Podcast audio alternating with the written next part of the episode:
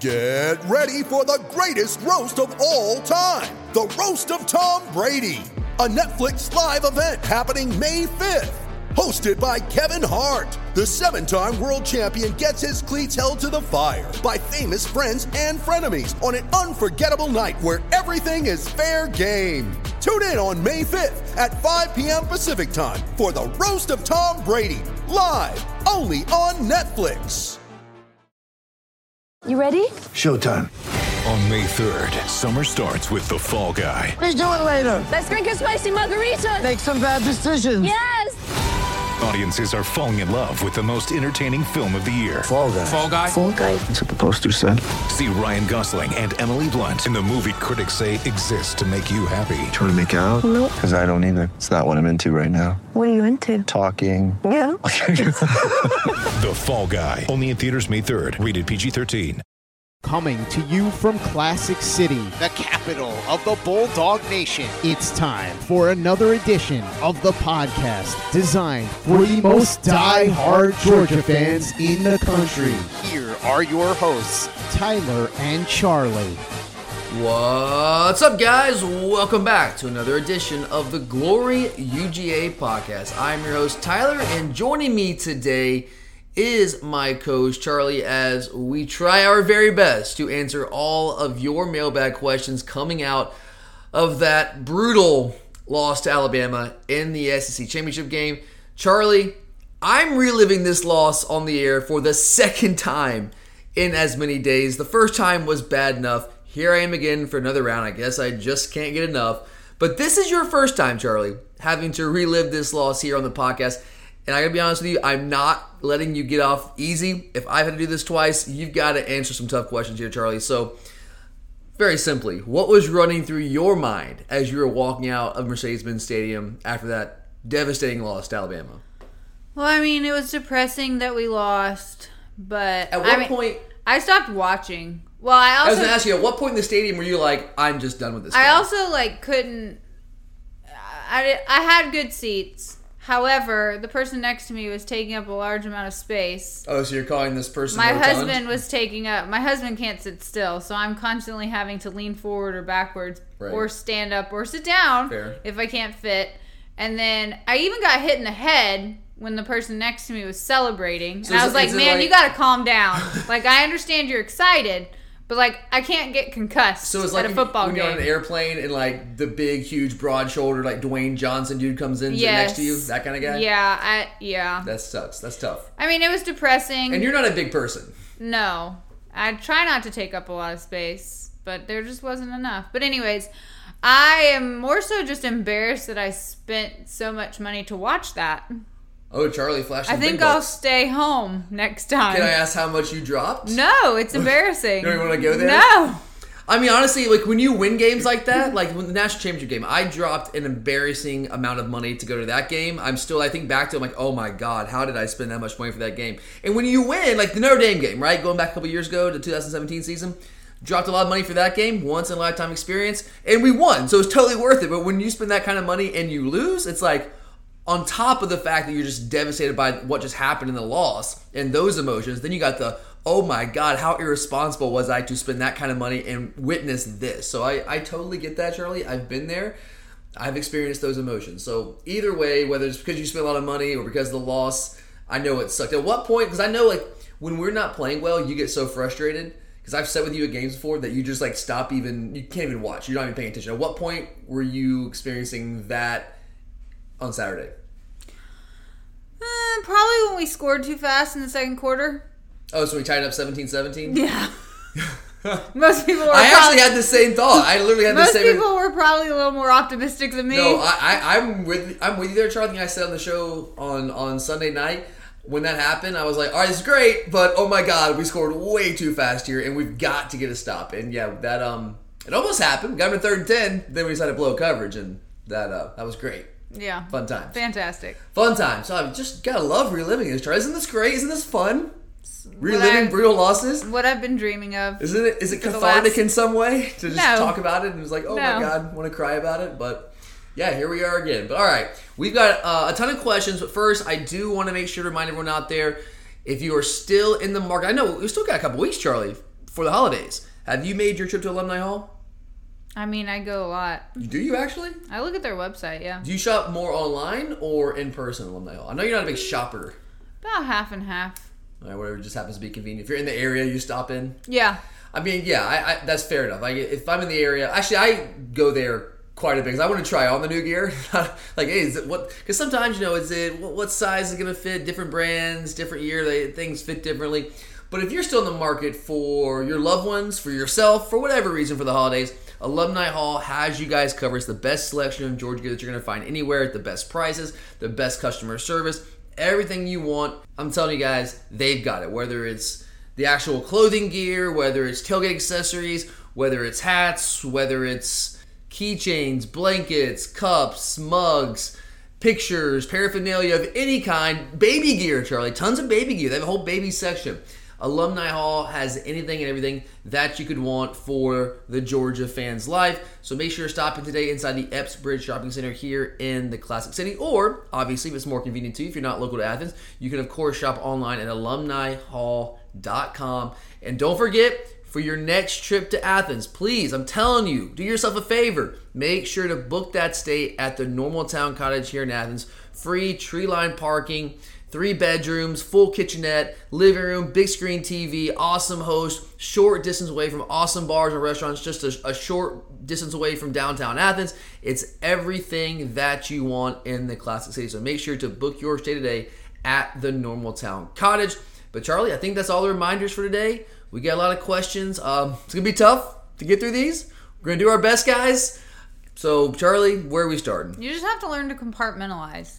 Charlie, that's of course I do that. It's just hard to like when it means so much to you. It's like it just Well, you need to everything. do better at compartmentalizing.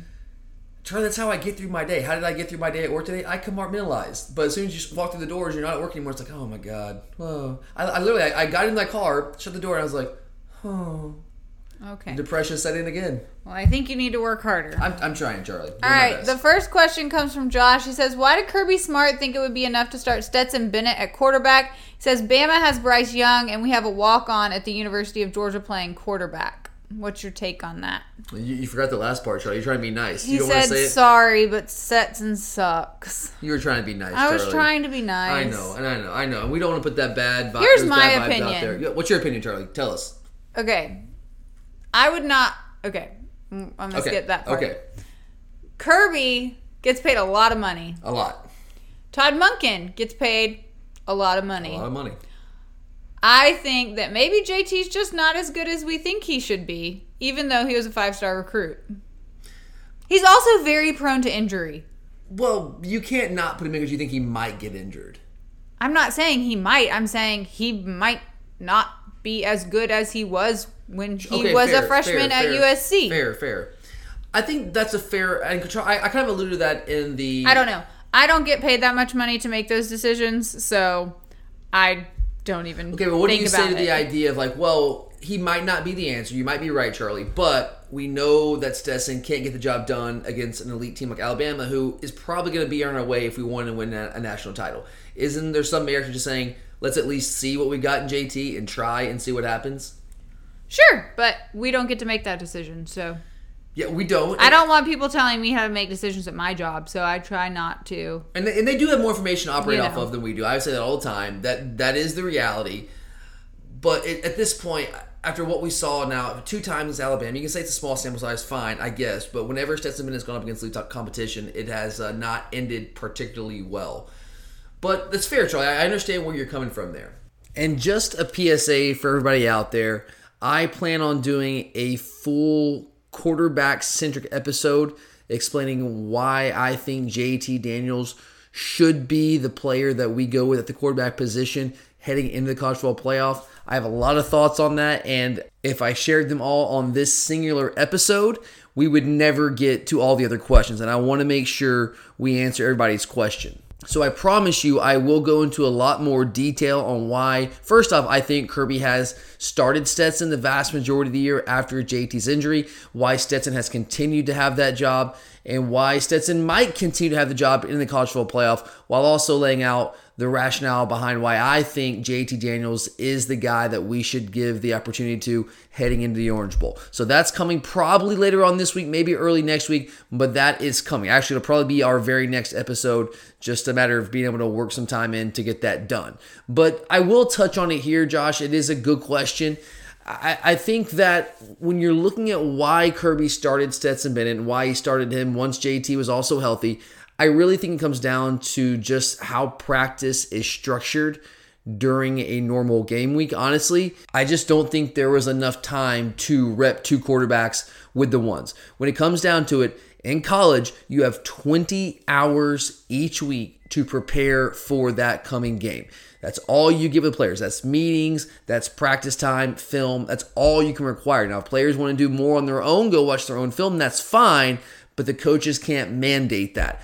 So what that means is that practice time, practice reps become precious because you just don't have as much time. Thereby, you don't have as many reps to go around. So when you're in a normal game week, the starting quarterback is getting 90 plus percent of the snaps with the ones. And I know you can say, well, you want to work JT in there and get him ready. It's just hard to do that in a game week if you don't think he's going to be the guy that week to do that, you're basically having to say, well, you know what, we're going to commit to JT being the guy this week because you just don't have time to split reps. If you split reps, you eat into Stetson's reps, and Stetson ends up still being the starter that week. With you're you're not as well prepared to win that week's game. I think that's really what it comes down to. But yes, you're right. I, I said this earlier in the week on the official recap episode.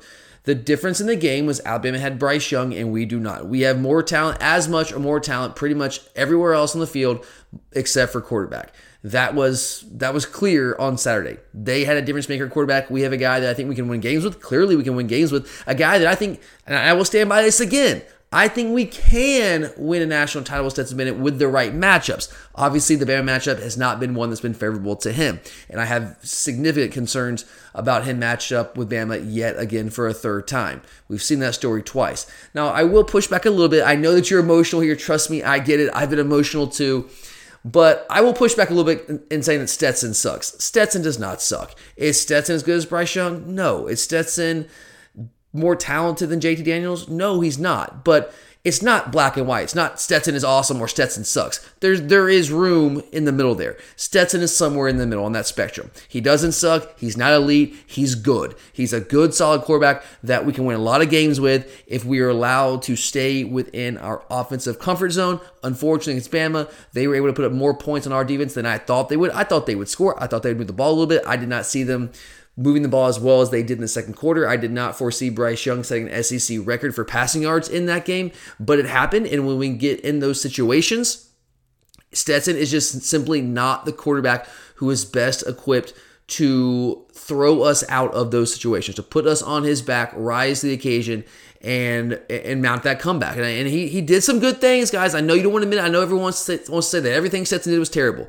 That's just not the case at all. Stetson did some really good things. In fact, he did more good things than he did bad things. Just happens to be some of the, the mistakes he made were debilitating mistakes for the second time in a row against Alabama, against an elite team. And I understand the frustration there. Trust me, I am very frustrated as well. But I will not go as far as saying Stetson sucks. I know that comes from from an emotional place. I get that, and and that, that's totally cool. I understand. This is a, a sport that we're all very passionate about. This is something that we all live and die for. I get it, but I, I just you know, for me, perspective here, Stetson does not suck. All right, we have four questions. They're all very related from Eric. So it, they're all great questions. They're related. And they're about the quarterback position, right? So we kind of just we're gonna go with all of them. We want to we want to make sure I'm going to read all of them, and then you can answer them. Sure, I'll, I'll take them as, as Write I- them as- down. yeah, sure. As I can. right. What has Stetson done that warrants being replaced? What does JT Daniels give the offense that Stetson does not? Does JT Daniels improve or add to Georgia's struggles in the running game? And the last one, why is taking away a running threat at quarterback better for Georgia's offense? All right, so that's a lot, Charlie. I'm gonna do my best to not miss any of these. I might have to come back to you and ask for your help. Can you help me if I get lost? Because you know I'll talk a lot, and that's something that I do. No, I will not. You will not help me. Will not. All right, I guess I'm on my own here. I'll do my best. And I really like all these questions from Eric because it comes from a different place. It's nice to get a different perspective. Obviously, the vast majority of the feedback and the interaction that we've gotten on social media since the game on Saturday has been overwhelmingly negative and very critical of Stetson Bennett this is one of the rare instances where we got somebody that was kind of, I think, defending Stetson in a way. So this is another interesting way to look at it. And I'm glad we have a differing viewpoint here, and I'm certainly happy to address it. And I, what was the first one? What has Stetson done that warrants being replaced? This is a, a good, a very good first place to start here with this question, Eric. I would answer by saying this: It's not so much what Stetson has done, especially throughout the regular season. He's been very good for us in the regular season it's not so much what he's done that warrants being replaced, it's what he hasn't been able to do that warrants opening up the competition at the very least heading into the Orange Bowl. The plain fact is that Stetson has been very good for us. I know people don't want to admit that. He's been very good for us against good to very good teams.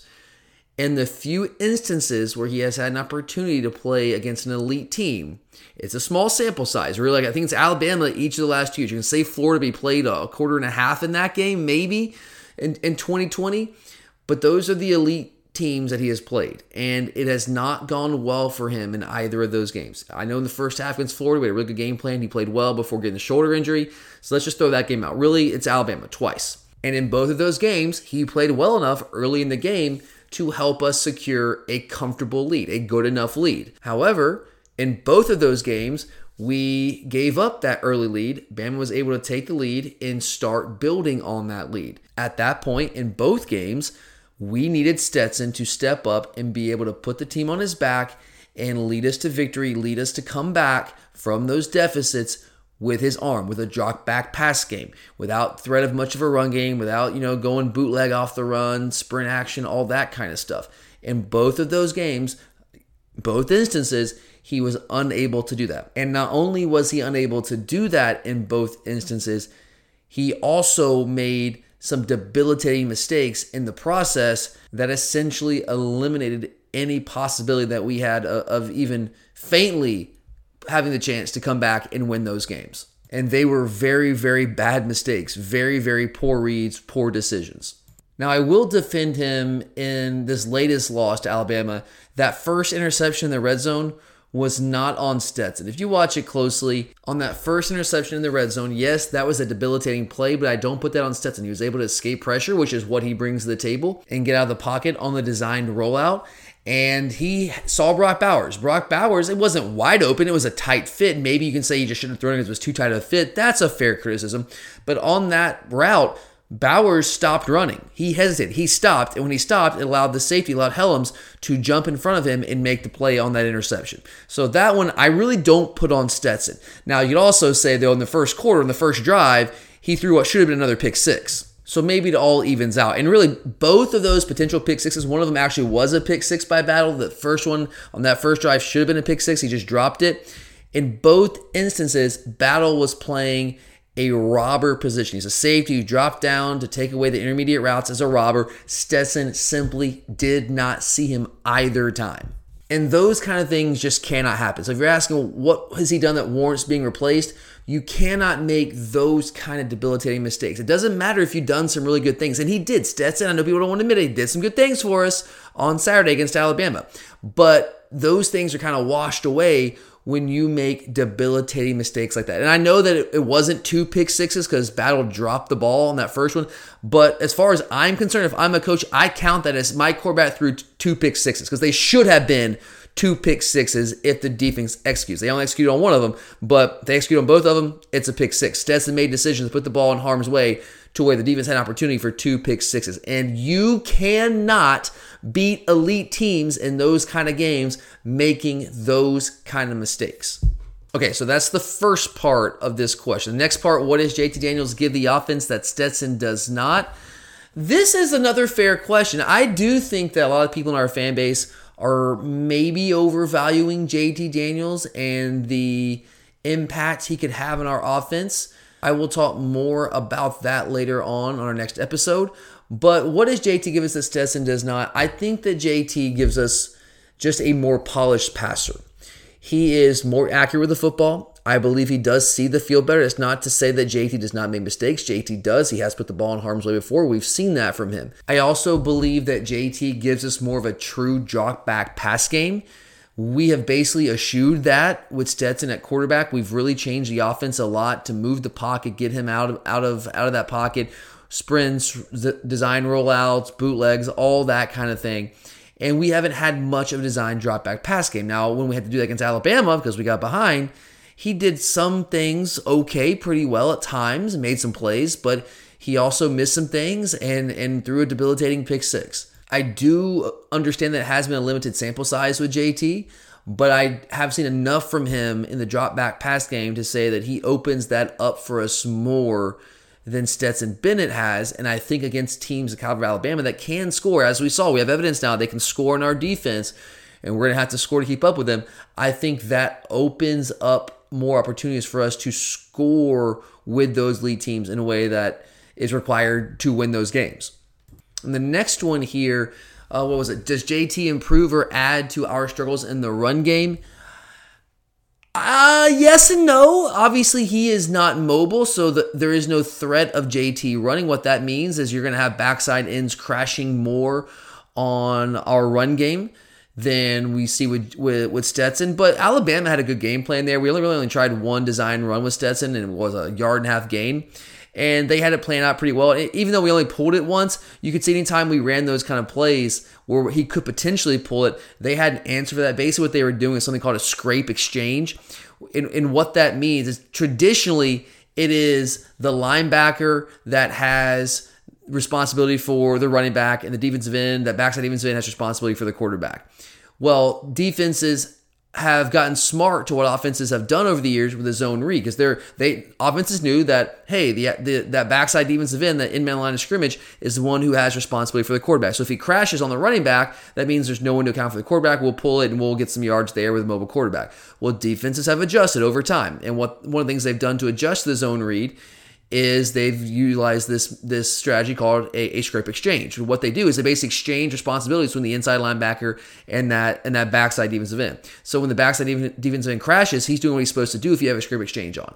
And the, the linebacker, instead of taking the running back, is now sitting there on the backside waiting for the quarterback. And that's exactly what they did to us. So they had an answer for that. But here's where I will say that JT actually could potentially add something to our run game. I do think, again, he gives us more of a true drop back pass game. And I do think the threat of that with JT in the game, of utilizing those outside receivers, those weapons outside, will have an impact on how defenses defend us. You will not see as many defenses roll those safeties down the box to get more numbers against the run game because if you try to hold up a man coverage and some of the receivers that we have outside with JT at quarterback, I think we are much more equipped to beat you the drop back pass game in that scenario. So you have maybe a numbers advantage there and just in a different way with JT at quarterback, even though he doesn't have that mobility. So that's what I'd say there. And the last one, why is taking away a running threat at quarterback better for Georgia's offense? So kind of just touched on that. And I'll also add this I'm not sure how much of a true running threat Stetson is. Yes, there are plenty of examples this year where he has escaped the pocket and he's picked up first downs with his legs, he's extended plays, extended some drives. All those things are true. But we simply do not use Stetson as a designed runner very often. We use him like two or three times a game, maybe. I mean, only once that can be at the top of my head against Alabama. And using him two to three times a game in that role does not have enough of an impact on our run game and the game in general to justify keeping him in the game if he's going to make debilitating mistakes like he did against Alabama in the passing game, which ultimately, I don't want to say that cost us the game because there were a lot of other things. Obviously, our defense played very, very poorly, but contributed heavily to us losing that game. However, I will agree with you, Eric, in that I have some very significant concerns about JT and his lack of mobility. JT is not like a complete statue, but he isn't that far off. And I do place a lot of value in a quarterback having enough mobility to extend plays, escape pressure, and then pick up first downs with his legs when everything breaks down. I do place a lot of value in that, and JT doesn't give us that. And you're playing a team like Michigan, who has two really good pass rushers off the edge in, Ojabo and Aidan Hutchinson. JT's inability to escape the pocket with those guys coming after him does give me some concern. I'm not going to sit here and lie to you and say, "Oh yeah, I got no concerns there at all." I do, I do. And the fact is, I'm just not sure that we have like a true legitimate answer at quarterback. But I think that we've seen enough over the past two years, maybe even two years plus, against elite teams to understand, for me to come to the conclusion at least, that we need to have a quarterback in there that is capable of beating teams with his arm through the air. And I think JT gives us more of an opportunity to do that than Stetson Bennett. And yes, again, I will go into more detail on that later on in our next episode, but there's a, a quick little preview of that episode for you guys. And Eric, I really do appreciate the questions and I do appreciate your perspective, my friend. Mother's Day is around the corner. Find the perfect gift for the mom in your life with a stunning piece of jewelry from Blue Nile. From timeless pearls to dazzling gemstones, Blue Nile has something she'll adore. Need it fast? Most items can ship overnight. Plus, enjoy guaranteed free shipping and returns. Don't miss our special Mother's Day deals. Save big on the season's most beautiful trends. For a limited time, get up to 50% off by going to BlueNile.com. That's BlueNile.com. When you need mealtime inspiration, it's worth shopping Kroger, where you'll find over 30,000 mouthwatering choices that excite your inner foodie. And no matter what tasty choice you make, you'll enjoy our everyday low prices, plus extra ways to save, like digital coupons worth over $600 each week. You can also save up to $1 off per gallon at the pump with fuel points. More savings and more inspiring flavors make shopping Kroger worth it every time. Kroger, fresh for everyone. Fuel restrictions apply.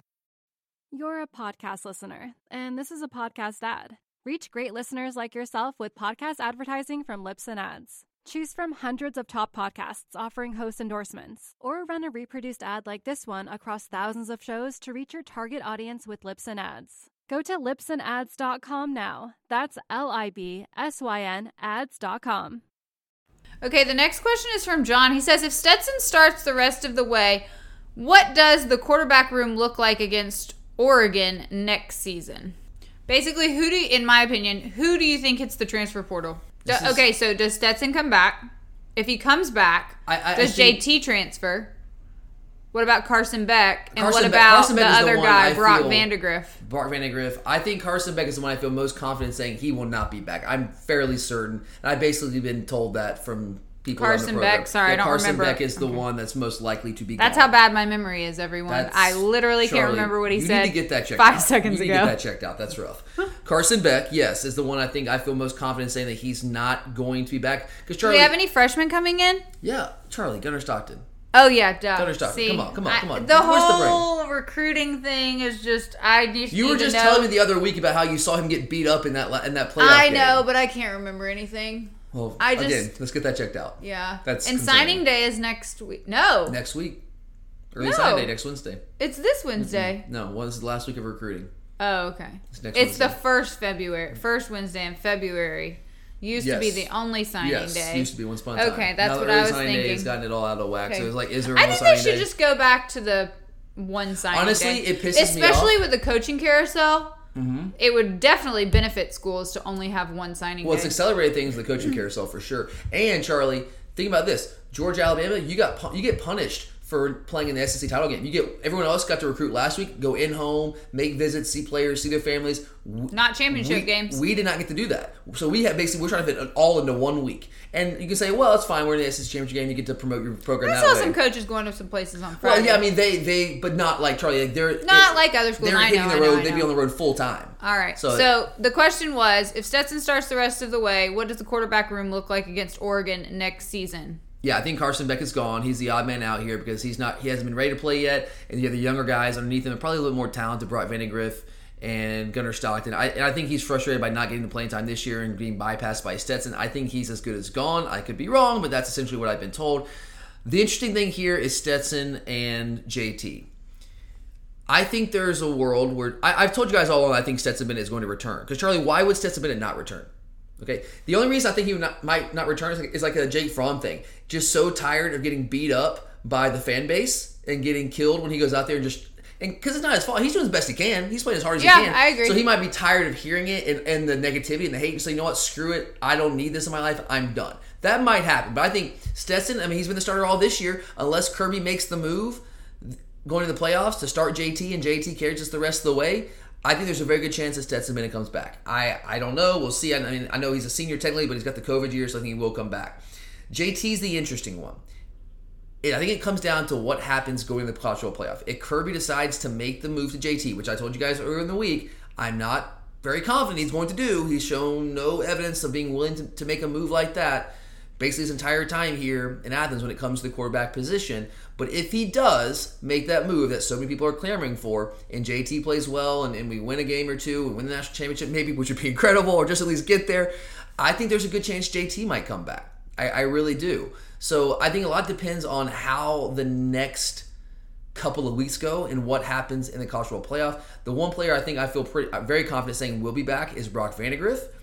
But outside of that, I think there's a lot up in the air based on the decisions that Kirby Smart and Todd Monken make over the next couple of weeks heading into college football playoff regarding who is actually going to start at quarterback in the playoff. It'll probably be Stetson, and if it is, then I think Stetson returns. If not, then I think he might just move on and think JT comes back. I think it comes down to that, to be honest with you. Okay. Because and, and I don't. Here's the thing, too. I'll throw this out there too, Charlie. I don't know how this is going to work now because we had this one-time penalty-free transfer thing, right? Well, JT's already used a transfer, right? He got the waiver. That was before that, but it was before the penalty-free transfer thing passed that legislation, right? So does he get an extra transfer on top of the fact that he already transferred once without having to sit out, Probably. or does he have to sit out? I don't. I don't know that. It's kind of a gray area with him. There's a chance that he might have to sit out a year since he's already transferred once if he decides to transfer somewhere else, and he's not going to do that. So it's like either if that's the case, and I don't know if it is, that there's some gray area there. I, if someone knows definitively, let us know. I've I've looked into this and I can't find a definitive answer, but if you know, let us know. But if that's the case and he has to sit out, it's either NFL or stay here. He's not going to the NFL this year, right? After, after essentially not playing all year. So I think that, I think Jamie Newman would say, "Don't do that." God, God, Newman, I forgot about that guy. Wow, blast from the past, yep. which wasn't all that long Last ago in the year. past. Yeah, so I guess that's kind of how I'd look at it. Where it's kind of up in the air depending on how things go. All right, well, let's switch gears.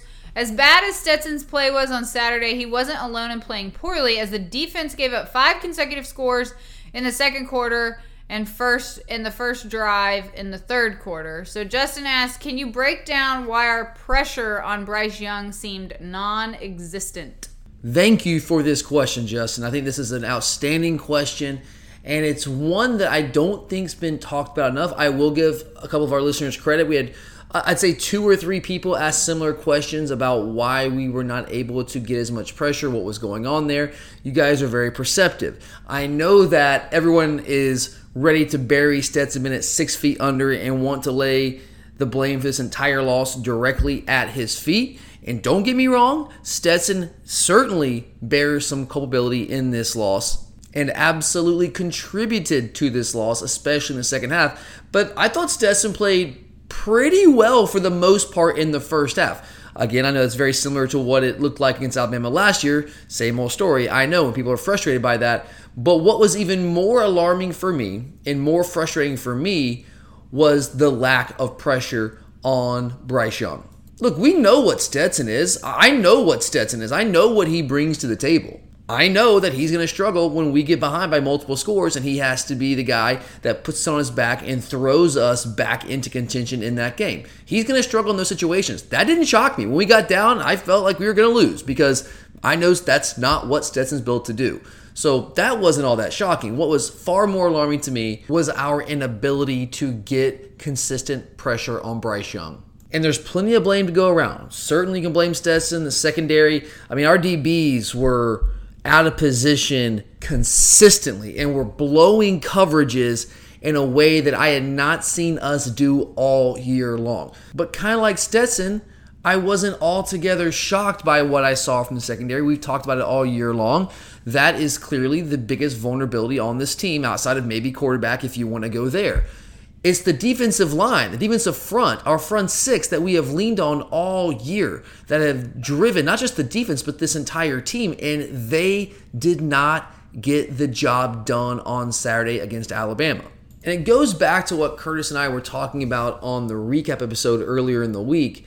Our game plan defensively to open that game, I feel like was garbage. I, I understand what we were trying to do. I just don't agree with what we were doing. Clearly, what we were trying to do was pressure Bryce Young with four to five rushers max. We did not want to bring heavy blitzes in the first half. The vast majority of the time, we were only bringing four. That didn't altogether surprise me, I guess, because that's what we've done most of the year, and we've just been so much bigger, faster, stronger up front than everyone that we've played that we've still been able to be incredibly disruptive up front, stop the run, harass quarterbacks, the whole nine yards. But clearly, we were frightened of the Alabama passing attack. Let's be real.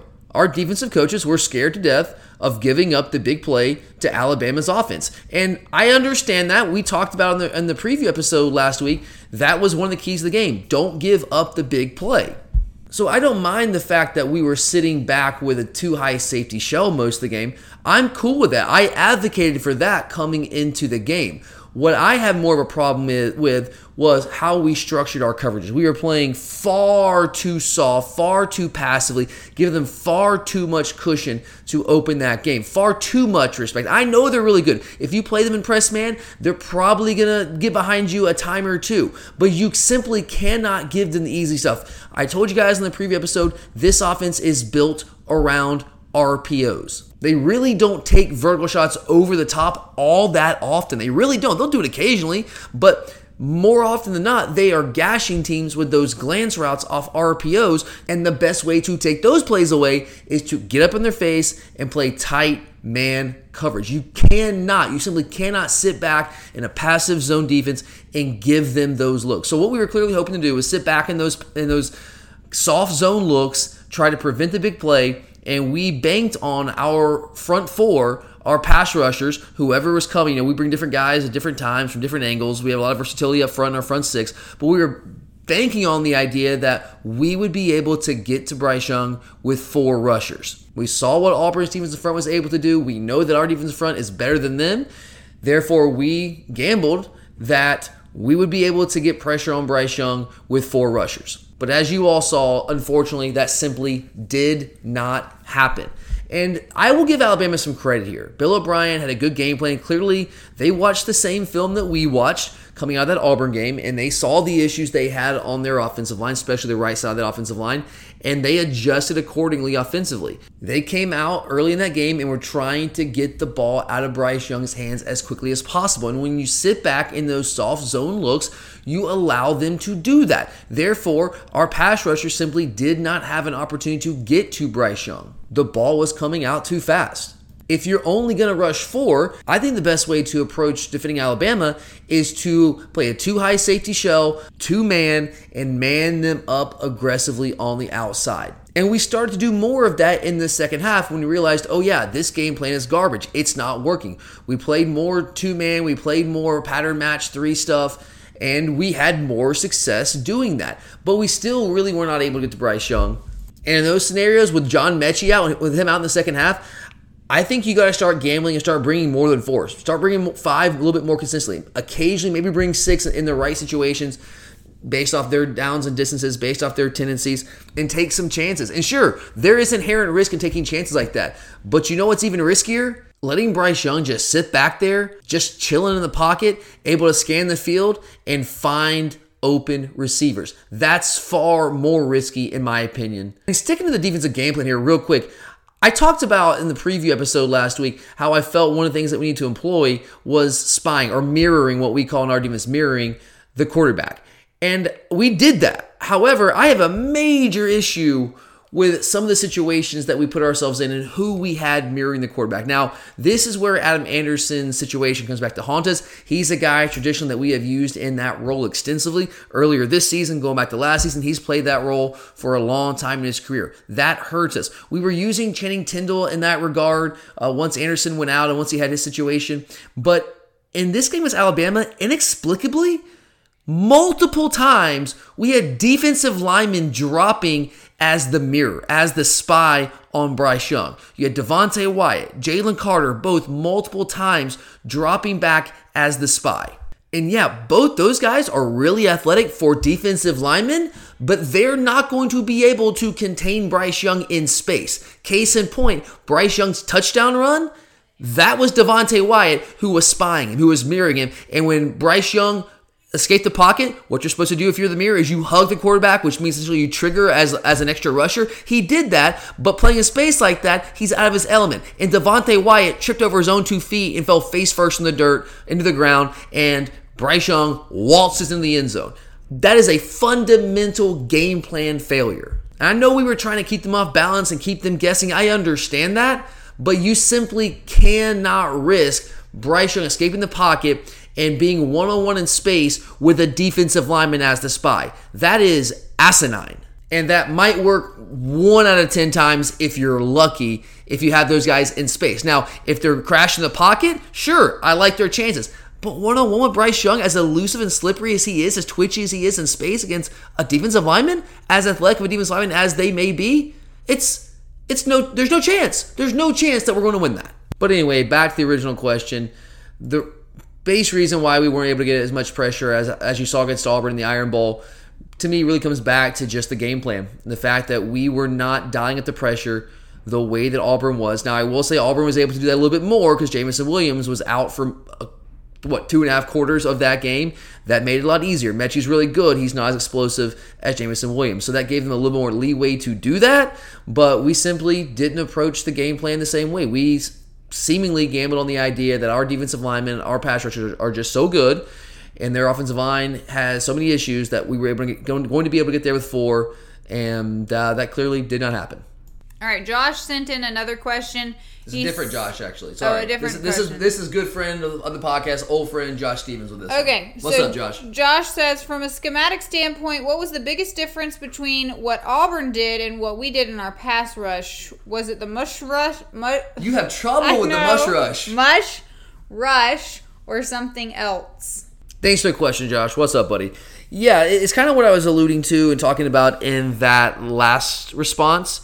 We simply were not as aggressive rushing the passer as Auburn was. It's that simple. Now, it's a little bit of a different scenario. Yes, Jameson Williams is in the game, but we just simply did not bring as many bodies. We did not bring the pressure looks that Auburn brought. We had a different game plan.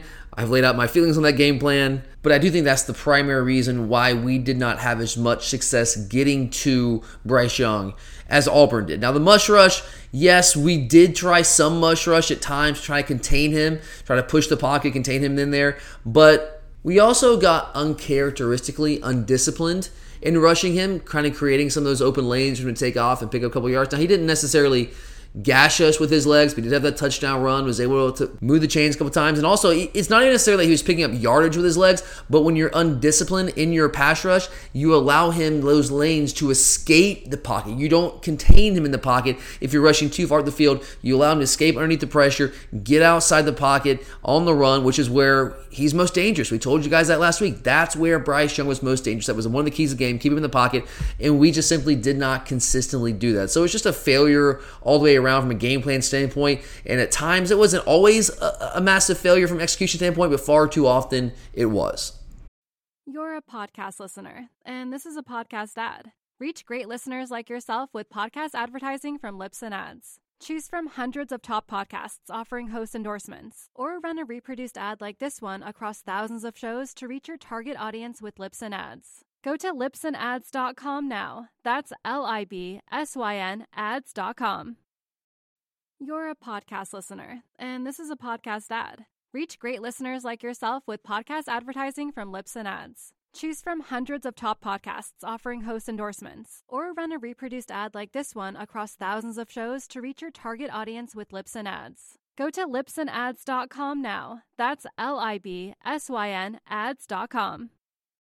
All right. Well, the next two questions look forward to a potential rematch with Alabama in the national championship game. Personally, I think we're getting a little ahead of ourselves here. We are getting way ahead of ourselves with a huge game up first. But but Charlie, this is what we do on podcasts. People want to speculate, and we've got to be a show Speaking of people. okay, well, but speaking of the Orange Bowl, have you seen the ticket prices? Um, yeah, astronomical. I mean- Um, it's um, it's frightening. I I have my request in to see if I can get them through the university, but we're only the university's only getting I think like 12 and a half, maybe 13,000 tickets. Well, but wasn't There's it for no the way SEC I'm gonna get them. But wasn't it for the SEC championship game this year? You had to have like sixty-two thousand points. it was like 64,000. It was insane. right. So, So I'm not gonna get them. I, I- don't have. I I look, I, I'm a humble man. I make enough money to, to do the things I want to do. I don't make that. I'm not a Magill Society person. I'm not one of the special people, the chosen ones. So I don't get to get tickets like that anymore. Once upon a time, I did. Now, not so much. I don't even know if we put in to try and get them. I did. And then I took saw a on- Why not? I saw on Twitter that someone was like, "Oh, you know, Georgia, they thought they were going to win. I wonder if they can sell if they'll have a full house at the Orange Bowl." Well, I mean, we'll compared to like. Michigan cuz Yeah, Michigan well, will travel too. They haven't been but like a long time. I'm pretty sure there would probably be more red. I don't know, Charlie. Michigan, they haven't been here in a long time. They, they've been down for a while, and, and down's relative, but they haven't been in a position to be in this. And, uh, and there's also the negativity after the Bama loss coming up. Oh my God, we don't really have a chance. Everyone's like, it's crazy how But I think the that mindset the, well, changes in, in like now it's my days. Twitter feed, but because you only see what Twitter you want is, to see, uh, but you only see what you, what the you Charlie. only see what it feeds you. So Yes. my Twitter feed is like, yes, we lost, but we will win the national championship. So it's like, yes. And thinking back to the SEC championship, as far as tickets go, there may have been twenty five percent of the stadium full with Alabama. Fans. You might, you're being like it was a Charlie. small it was a corner, and it was only the lower level. It was minimum 75% Georgia. Minimum. Yeah. Minimum 75% Georgia. So we all look like fools for playing that much money. And the Alabama side, did you see the prices on the Alabama side? They were like half of what we were paying on the Well, Georgia good side. for those people because And honestly, that was I was not sitting me. there stadium. I was like, well, next time I'm just going to buy the visitor side because I mean, it's all going to be red anyway. Yep. Like, it's just like, good God. I think man. there will be plenty of people at the Orange Bowl. But anyway, so uh, again, Michigan's gonna a sorry, off track.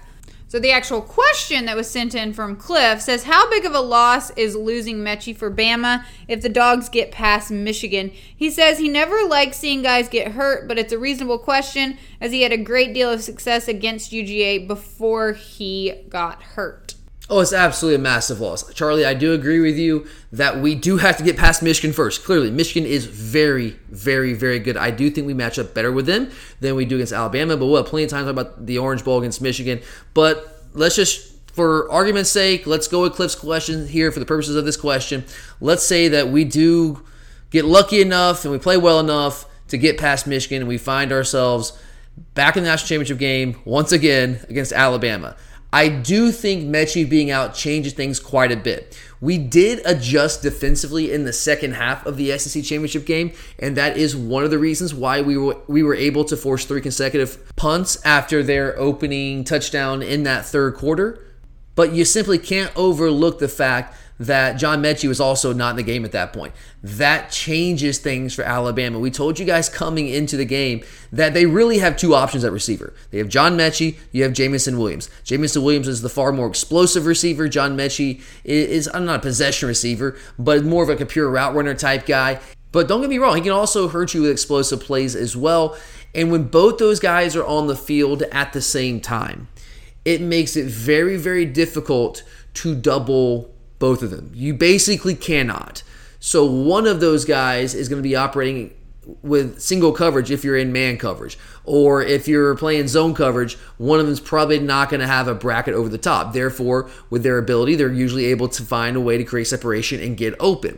When you only have one of those guys to contend with, all of a sudden, now you can do a lot of different things defensively from a coverage standpoint to take that guy, relatively speaking, out of the game. Neither one of those guys, whether it's J- John Metchie or Jameson Williams, or DeVonta Smith. When Jaylen Waddle went down, we kind of said the same things last year about DeVonta Smith. Oh my, oh my God, what's ha- happened to Alabama? If Georgia can get back to the SEC championship game, like, can we beat them now? They only have one of those guys. DeVonta Smith was a different dude. That's the Heisman Trophy winner. Jameson Williams is really good. He is not Devonte DeVonta Smith. So I honestly do think that's a game changer. I do think it's also going to hurt Alabama against Cincinnati. I'm not going to sit here right now and predict that Cincinnati is going to beat Alabama because there is quite a talent disparity in that game. I also do not trust Cincinnati's offense, but they are very, very good on defense, and they have a couple of really talented DBs led by Ahmad Sauce Gardner, who, if I am correct in this, I believe this is correct, has not given up a single touchdown in his career at Cincinnati. So you have a guy like that that can man up on Jameson Williams, and you can also give him safety help over the top just in case, because there's no threat of John Metchie on the other side. You've got what? Jahleel Billingsley, tight end receiver kind of guy. You've got Slade Bolden. Ooh, scary. That is a really interesting matchup. Now, I don't know if that's enough to beat Alabama. Probably not, because I don't think they're going to be able to score in the Alabama defense.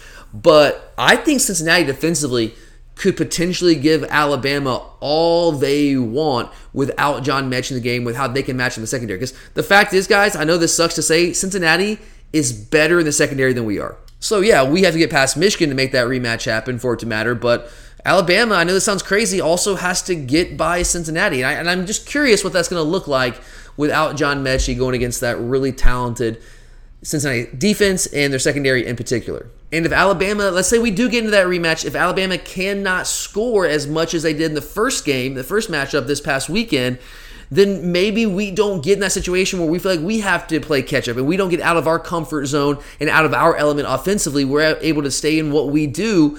And I do think that could absolutely be a game changer in a potential rematch. Okay, Terry is looking at the loss to Alabama from a recruiting standpoint and asks, How does a loss like this impact Georgia's recruiting efforts? Yeah, thanks for the question, Terry.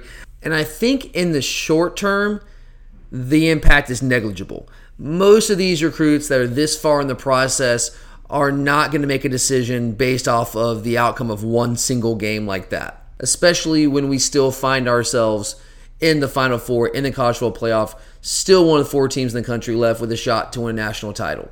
And as much as a loss like that hurts us, as much as we live and die with each and every play, those recruits don't necessarily feel the same way yet. They don't play for Georgia. Obviously, they want us to win, but they aren't as invested as we are because they don't have the years of investment built in, right? Maybe they've been following Georgia, you know, since they were, you know, five, six, seven years old, sure, but they haven't been doing it for 20, 30, 40 years like a lot of us. They don't have all that time, all that energy invested in us winning these games and they don't have the memories that we have of us falling short like that. So one loss like this doesn't impact them and doesn't register in their mind the way that it does for us. But in the long term, I do think if we don't eventually get over this Alabama hump and we don't eventually win a national title, get back and win another SEC title, at some point, you got to feel like the selling point becomes a little stale. It obviously Kirby Smart is not Butch Jones, but let's go back to the Butch Jones era at Tennessee. Remember how well he was recruiting early on, brick by brick, the whole nine yards. Everybody, all those recruits were buying into it, right? Well, you can only sell that for so long. You can only sell a vision for so long before recruits are say, "Wait a minute." When is this brick by brick? When is this house ever going to be built? When is this vision ever going to come to fruition? You can only sell something new and this idea for so long. And if we continue to go on year after year after year and we're saying, hey, we're right there, we're about to win a national title, but we continually fall flat on our face in the biggest games, at least when we get in these championship settings, then eventually you feel like that pitch might start to fall a little stale. Now, I will also accompany that with with this that Kirby Smart is a flat out elite recruiter. He is a grinder. He is a madman on the trail. He puts a significant emphasis on recruiting in a way that very few people across the country do outside of maybe Nick Saban in Alabama, to be honest with you. Kirby might put even more of an emphasis on it. So I don't think our recruiting is ever going to suffer under Kirby Smart because he's just that driven to make it happen and to get those players. And he's just that good at it. And we have a lot more to sell than most programs, too. Just Athens in general, our university, there's a lot of great things going on here. But you do have to feel at some point, especially with the quarterback position, that if, if we don't start winning some of these games and if we start, don't start becoming more dynamic offensively, then maybe we aren't in this in contention for some of these five star quarterbacks the way that we have been. And we keep signing them. That's the thing. We keep signing these highly rated guys, whether it's you know Justin Fields back in the day, Gunnar Stockton this year, Brock Vandagriff last year. We're in it for Arch Manning. Like we are, are still heavily involved with all these highly rated recruits at that position. But you got to feel at some point if we don't start opening things up offensively and the narrative around the quarterback, quarterback position does not change, you got to think in the long term, maybe it starts to impact how quarterbacks view our program. I think you're already seeing that to a degree with receivers. Now, we've landed some good receivers in various classes, but not as consistently as we are at other positions. So I think you're already starting to see that at that position to a degree. It's just hard to recruit here when we're throwing the ball, you know, 20, 25 times a game. and we're rotating as much as we do, and these guys just don't get a ton of targets, I do think that impacts that position. You can start to see that at quarterback as well. Okay, Paul says without calling any specific players out, it really doesn't seem like we've ever gotten truly elite play from the star position, despite recruiting at such a high level all around, and especially in the secondary. He says our best star may still have been Mo Smith, who wasn't even a UGA recruit. He thinks a dominant star would make a huge difference for our defense. So, why has it been so elusive, and how do we fix this? Paul, I got to give you some props, man. This is an insanely good question, a very perceptive and insightful question. I, I don't have a ton of time to go into everything I want to say about the star position, but I did do a full X and O episode on this over the summer. So if you want to go back and check that out, I think we did we did like a scheme month that turned into like a, a scheme summer basically uh, this past summer, and I did an episode about the star position and why that position is so critical. I was able to kind of get a lot more thoughts out there than I am just answering one question here on a mailbag. So I certainly encourage you if you're interested in that. Any of you out there go check that out. I'll give you a lot of thoughts and insight into the star position. But just real quickly here, kind of summarize it. Yes, you're exactly right. The star position is an absolutely critical piece to our defense. And one of the reasons why we, and I will agree with you, Paul, I don't think that we have been elite at that position at any time in Kirby Smart's tenure. And Mo Smith might actually, at this point, still be our best star in the Kirby Smart era, going back to 2016. We got him as a transfer from Alabama. Remember, Nick Saban pulled the whole crybaby act over that, and ultimately the SEC came in and said, nah, he can go to Georgia. So Mo Smith was really good for us, but we haven't had that guy really outside uh, of 2016. Tyree McGee was there for a little while. He was okay. Aaron Davis played there. Uh, sometimes in 2017 was moved around a little bit and did some different things. He had some versatility there from a positional standpoint. And then we have Mark Webb in 2018, 2019, and he did some really good things for us, but he was not an elite star player. And then Tyrique Stevenson was, I think, groomed to be that guy. He was the plan. He was the guy that we wanted to play that position.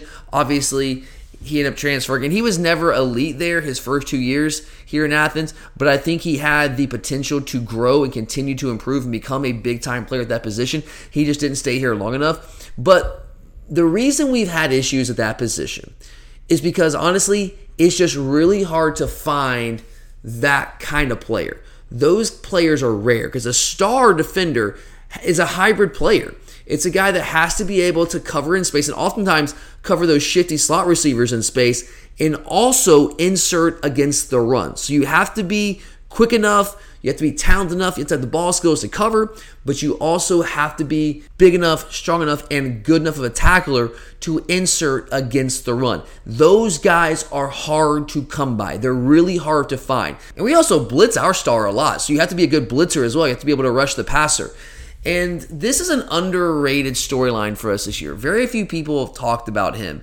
But Tykee Smith, him being injured, not just the foot injury to open the season, but then when he came back and he tears his ACL, that has been I don't devastating is too strong of a word, but that has been a very underrated loss for our team. Because while Latavious Brini did some good things for us this year, and he's not terrible, he's not really the answer at that position, and that's why we went out and got Tykee Smith because we understood that Brini could come in and fill in a pinch, but he was never really supposed to be the long term answer. And to this to the point now that we've essentially benched him in favor of William Poole at that position, who, as I said earlier in the week, has played essentially zero meaningful snaps in his entire life until we decided to just thrust him in there in the biggest game of the season. That is where we are right now with the star position. Tykee Smith's injury was very, very, very, very bad for us because he's a guy that he's a little undersized, but he's a very good, very willing tackler, also very good in coverage and space. And that's a guy that we haven't been able to replace, to be honest with you. We have not been able to replace him. We're already thin in the secondary. And when he went down, that was a big blow. And not enough people are talking about that. Honestly, we haven't done a good enough job on this show talking about that. I will I will take some blame for that. We haven't talked about enough here on this show. But that's something that that has certainly been been difficult for us to overcome. I'm excited that he will be back next year. At least I think he'll be back next year. That's what I'm hearing right now, and I think that will certainly help us defensively. But right now, it doesn't do anything, do anything for us the rest of the way in the football playoff, and that's been a problem for us. And for our final question, it's brutal. This is a brutal one. This is just mean. This was a tough one to even think about when I first saw. it. I was like, oh god, we gotta go. Making us go back and relive all of these losses. But Mitchell says, or asks, Do you agree this is the most painful loss since second and 26, the 2017 Why did you have to say it like national that? championship? Second, and oh god. Because I like to see your reaction. I Sound like still a- find it comical. You sound like a bammer doing that junk. Comical. The what happened?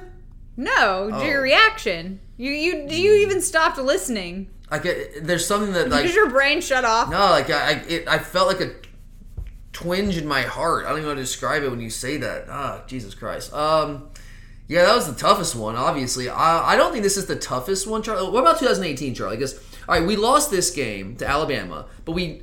Yes, we had a 10-0 lead, but it was short-lived. Alabama responds really quickly with that long touchdown pass. God, I still can't believe we did let them do that. That's fine. Whatever. Blown coverages. Yay. Awesome.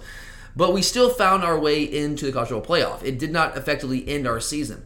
I go back to 2018. We had the lead in that game for the better part of three quarters, and losing that game dropped us to number five out of the college football playoff, effectively ending our season. I mean, clearly ending any chance, any hope that we had of winning a national title. So to me, that loss was more painful because we were closer to winning that game, and losing that game had heavier consequences than losing this game. This game dropped us from one to three, but you're still in the college football playoff. Does our path to the college, football national championship get harder now, having to play Michigan and potentially Alabama, than maybe a matchup with Cincinnati and then Alabama, or and or I guess it would be Michigan probably? Yeah.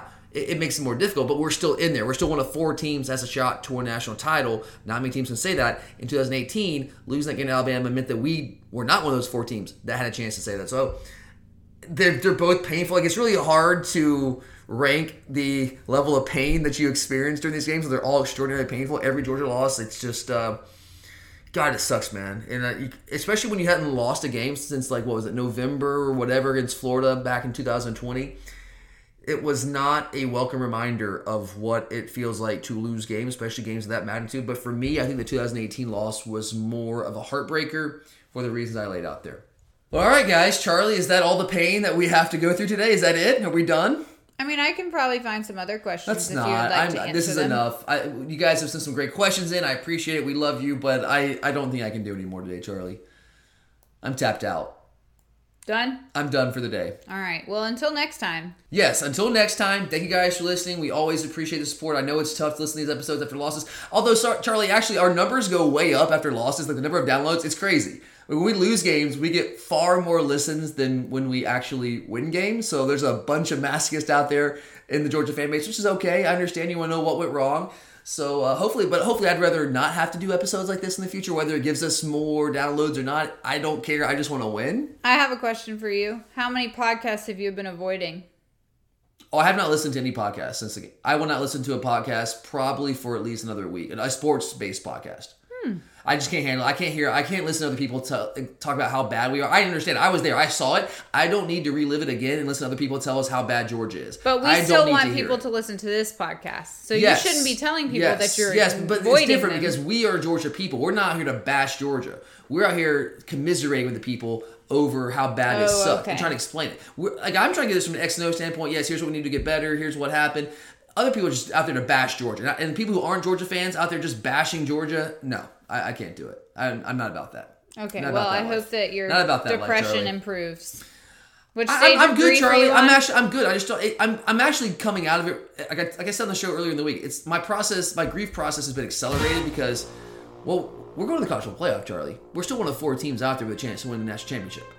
And it might not feel good right now, but I think give it a couple weeks, people kind of start coming out of this. Like, you know what? All right, we're there. And that's kind of where I am. It's, I'm accelerating this process. I'm focused on Michigan. That's why I don't want to go back and relive this anymore because it's in the past. It's done. It's whatever. We're on Michigan, and when if we face Bama again, we'll we'll cross that bridge when we got to come to. Right now, we need to be all hands on deck, focusing on Michigan. Sounds Are you good. with me? Yeah. Let's go. Let's go. All right, guys. Well, thank you for listening. For Charlie, I'm Tyler, and as always, go dogs.